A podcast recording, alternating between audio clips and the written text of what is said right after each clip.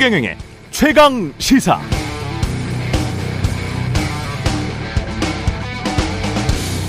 네, 주말 사이에 미국 바이든 대통령 SNS에 가봤는데요. 트위터에 이렇게 써놨더군요. 주유소 기름값이 많이 내려갔다. 코로나 구제금융 장부 조작해서 사기로 이거 탄 사람들 책임지게 하겠다.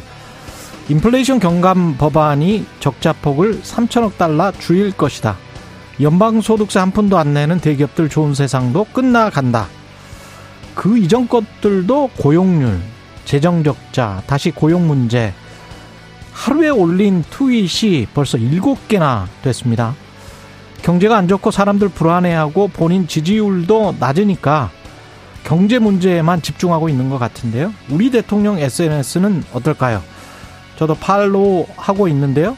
다누리호가 달 탐사 여정에 돌입했다. 이지스 구축함 진수식이 열렸다. 한국전 전사자 추모의 벽이 건립됐다. 고 스티븐 옴스테드 장군님의 명복을 빕니다. 이승민 선수 장애인 골프 대회 우승 축하합니다. 지난 보름여 동안 윤석열 대통령 이름으로 페이스북에 올린 게시물은 이렇게 다섯 개였습니다. 경제가 안 좋고 사람들 불안해하고 본인 지지율도 낮은 건 한미 대통령 다 똑같은데요. 윤석열 대통령은 경제 문제에 집중하고 있는 것 같지는 않습니다. 네, 안녕하십니까. 8월 8일 세상에 이익이 되는 방송 최경령의 최강시사 출발합니다. 저는 KBS 최경령 기자고요. 최경령의 최강시사 유튜브에 검색하시면 실시간 방송 보실 수 있습니다. 문자 참여는 짧은 문자 50원, 긴 문자 100원이 드는 샵 9730. 유튜브 무료 콩 어플 많은 이용 부탁드리고요. 오늘 최강 시사 국민의힘 전국위원회 의장 서병수 의원 연결하고요. 이어 박지원 전 국정원장 만납니다.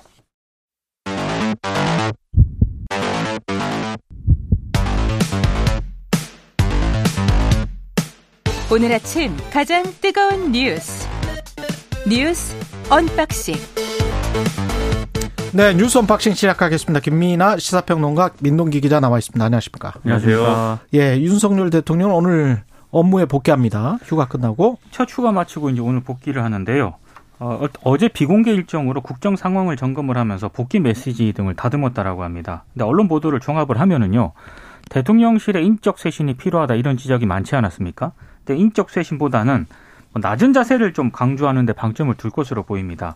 그리고 위기 돌파 카드 같은 경우에는 경제를 내세우겠다. 뭐 음. 이런 지금 쪽으로 좀 초점이 맞춰지는 것 같은데요. 어, 윤 대통령이 휴가 기간 중에 주변에 이런 얘기를 했다고 합니다.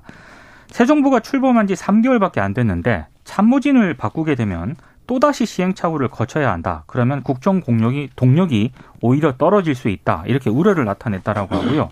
아, 다만 어, 오늘 동아일보 보도를 보면은요. 박순애 교육부 장관 있지 않습니까? 예. 교체하는 쪽으로 뭐 가닥을 잡았다 이렇게 보도를 하고 있습니다. 여권 핵심 관계자가 등장을 하는데요.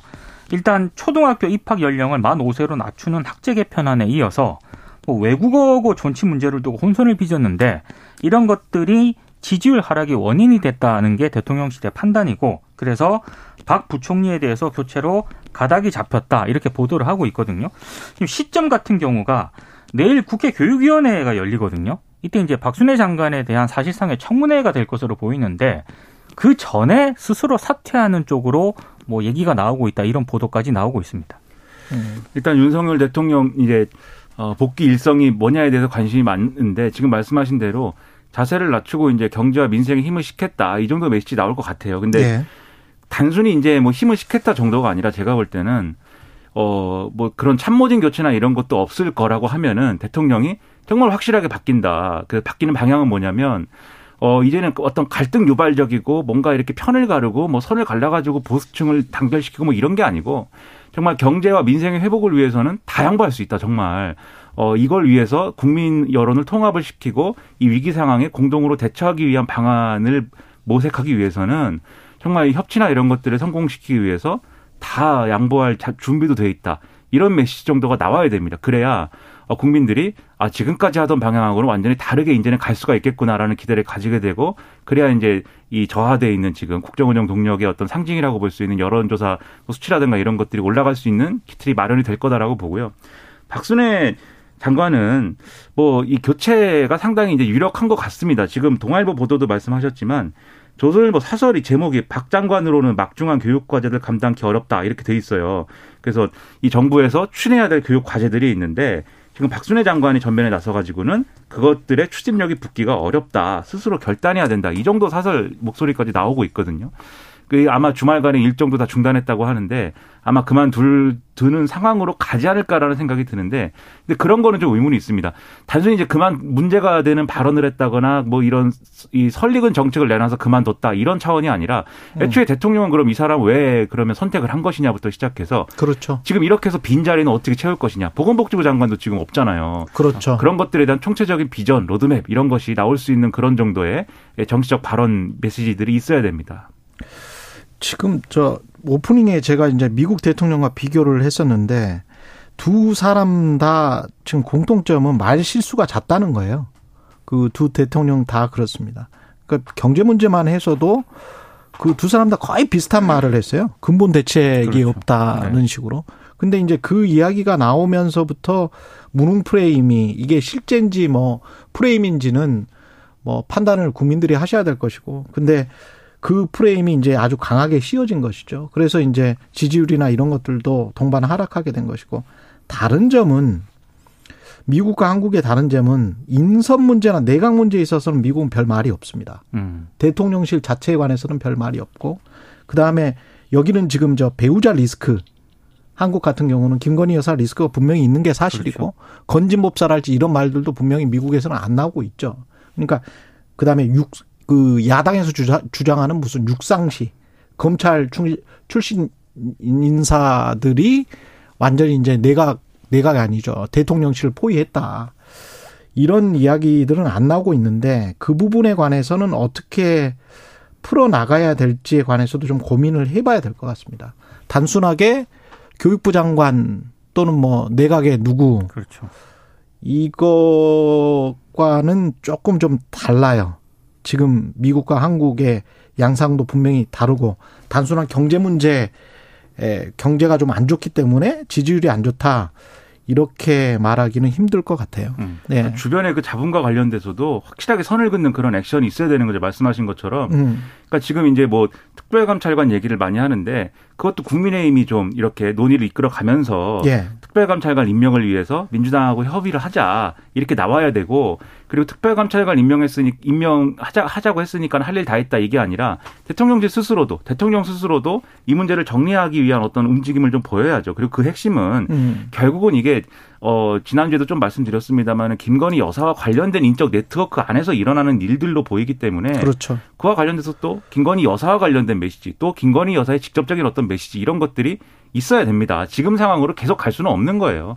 그걸 대통령이 본인이 스스로 느끼고 있고 절감하고 있다라는 메시지도 필요해 보입니다. 그 아주 이상한 메시지들이 있어요. 건진법사와 관련된 메시지도 건진법사가 뭐 대기업들과 관련해서 세금 무마 청탁 청탁을 했다는 등의 그런 어떤 보도가 나왔었잖아요. 보도가 나왔었죠.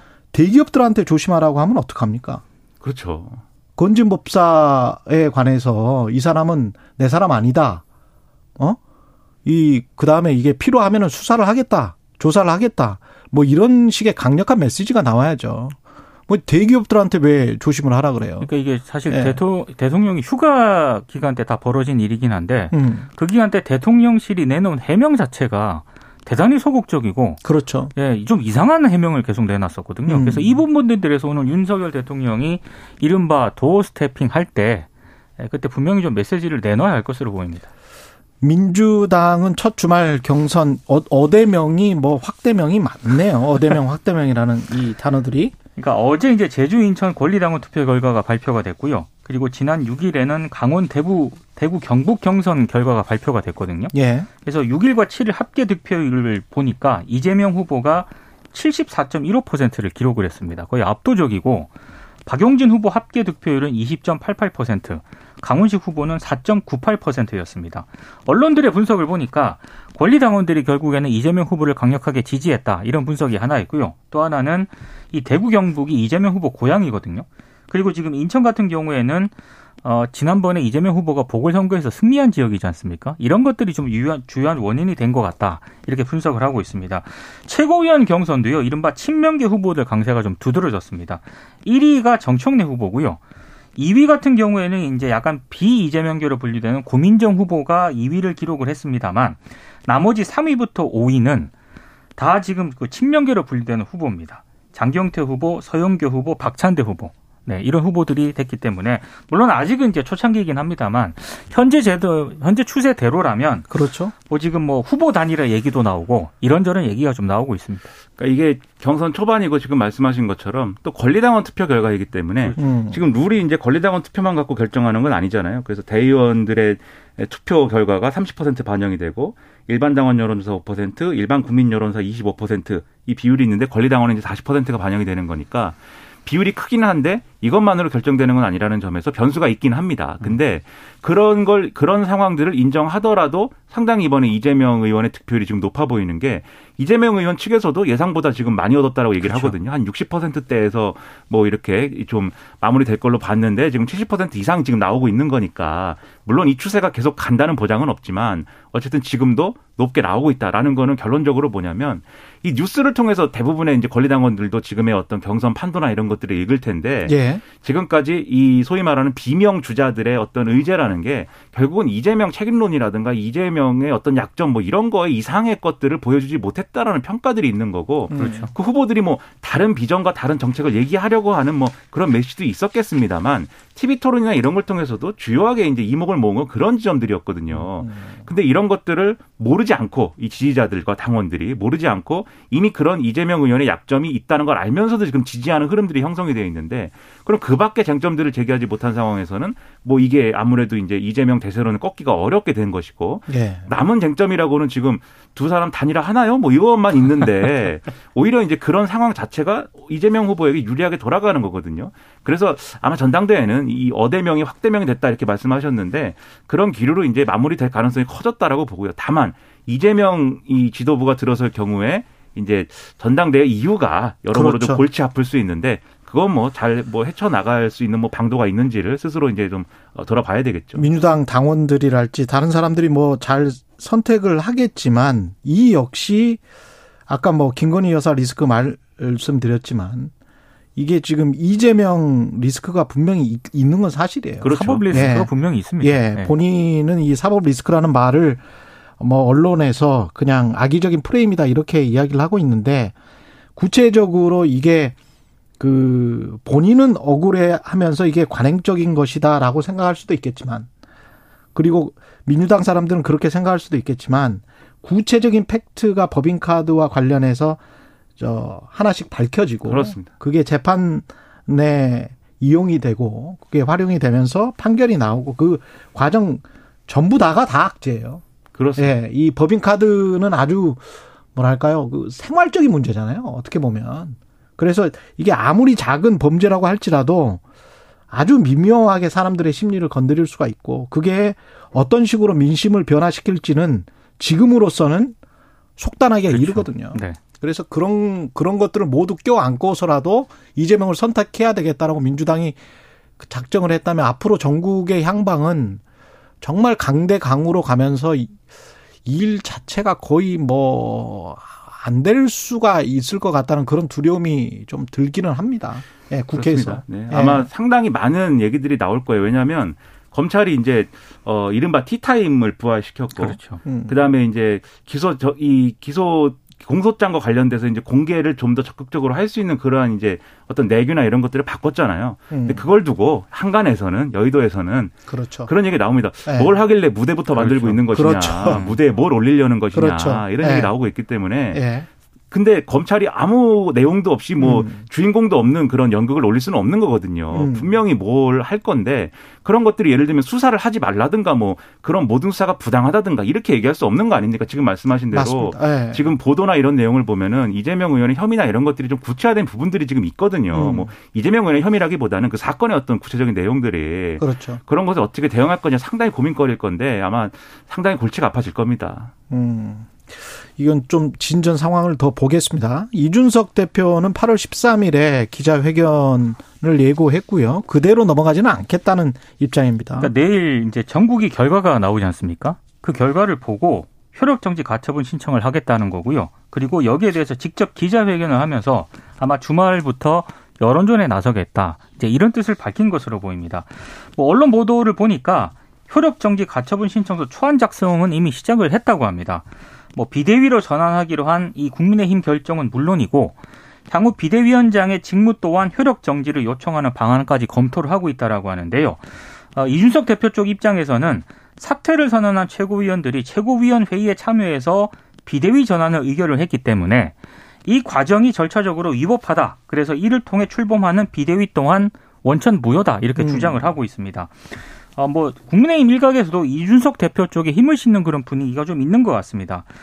국바세라는 그런 단체가 만들어졌거든요. 예. 국민의힘 바로 세우기. 음. 어, 뭐 어제 당을 상대로 집단 소송 준비 절차에 들어갔다라는 입장을 밝혔고 오늘은 또 여의도에서 국민의힘의 진짜 주인은 과연 누구인가 이런 주제로 토론회까지 연다고 하니까요. 여러 가지로 지금 국민의힘도 내분 상황이 지속이 되는 것 같습니다. 이제 이준석 대표와 아주 가까운 쪽에서는 좀 더 적극적으로 좀 더 강하게 이제 법적 대응까지 포함한 대응을 하는 분위기인데 근데 이 좀 회색지대에 있는 분들이 있잖아요. 예를 들면 정미경 최고위원 같은 경우에 뭐 사퇴를 하는 과정입니다만 이분 같은 경우에는 이제 이준석 대표의 어떤 강력한 또 이제 옹호자 이렇게 알려졌지만 예. 지금 당 대표직을 잃는 것 자체는 불가피한 상황 아니냐 이렇게 얘기하고 있는 거고 그렇죠.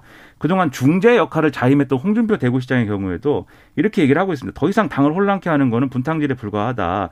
가처분 신청을 해본들 당원까지 적법하게 개정됐기 때문에 소용이 없어 보인다. 이런 의견도 있는 거거든요. 지금 남아있는 사람은 하태경 정도인가요? 그러니까 하태경 조혜진 의원이 또 그 당원 개정안을 내가지고 네. 난 확실히 이준석 편이야. 이걸 했지만 음. 이게 이준석 대표의 법적 투쟁에 뭐 힘을 실어 일방적으로 힘을 실어준다든지 이런 거라기보다는 이준석 대표 지지세를 등에 업고 이제 뭘 하기 위한 그런 행보로 저는 그렇죠. 읽힙니다. 음. 그렇기 네. 때문에 전반적으로 이 가처분 신청이나 이런 것들이 정말 어, 인용이 될 것이냐부터 시작해가지고 예. 실효적일 거냐는 의문인데 반대로 얘기해서 이준석 대표 입장에서는 이렇게 안 하면 방법이 있겠느냐 그 현실도 있거든요. 그렇죠. 예. 그러니까 당분간 시끄러울 거예요 여기도 계속. 예.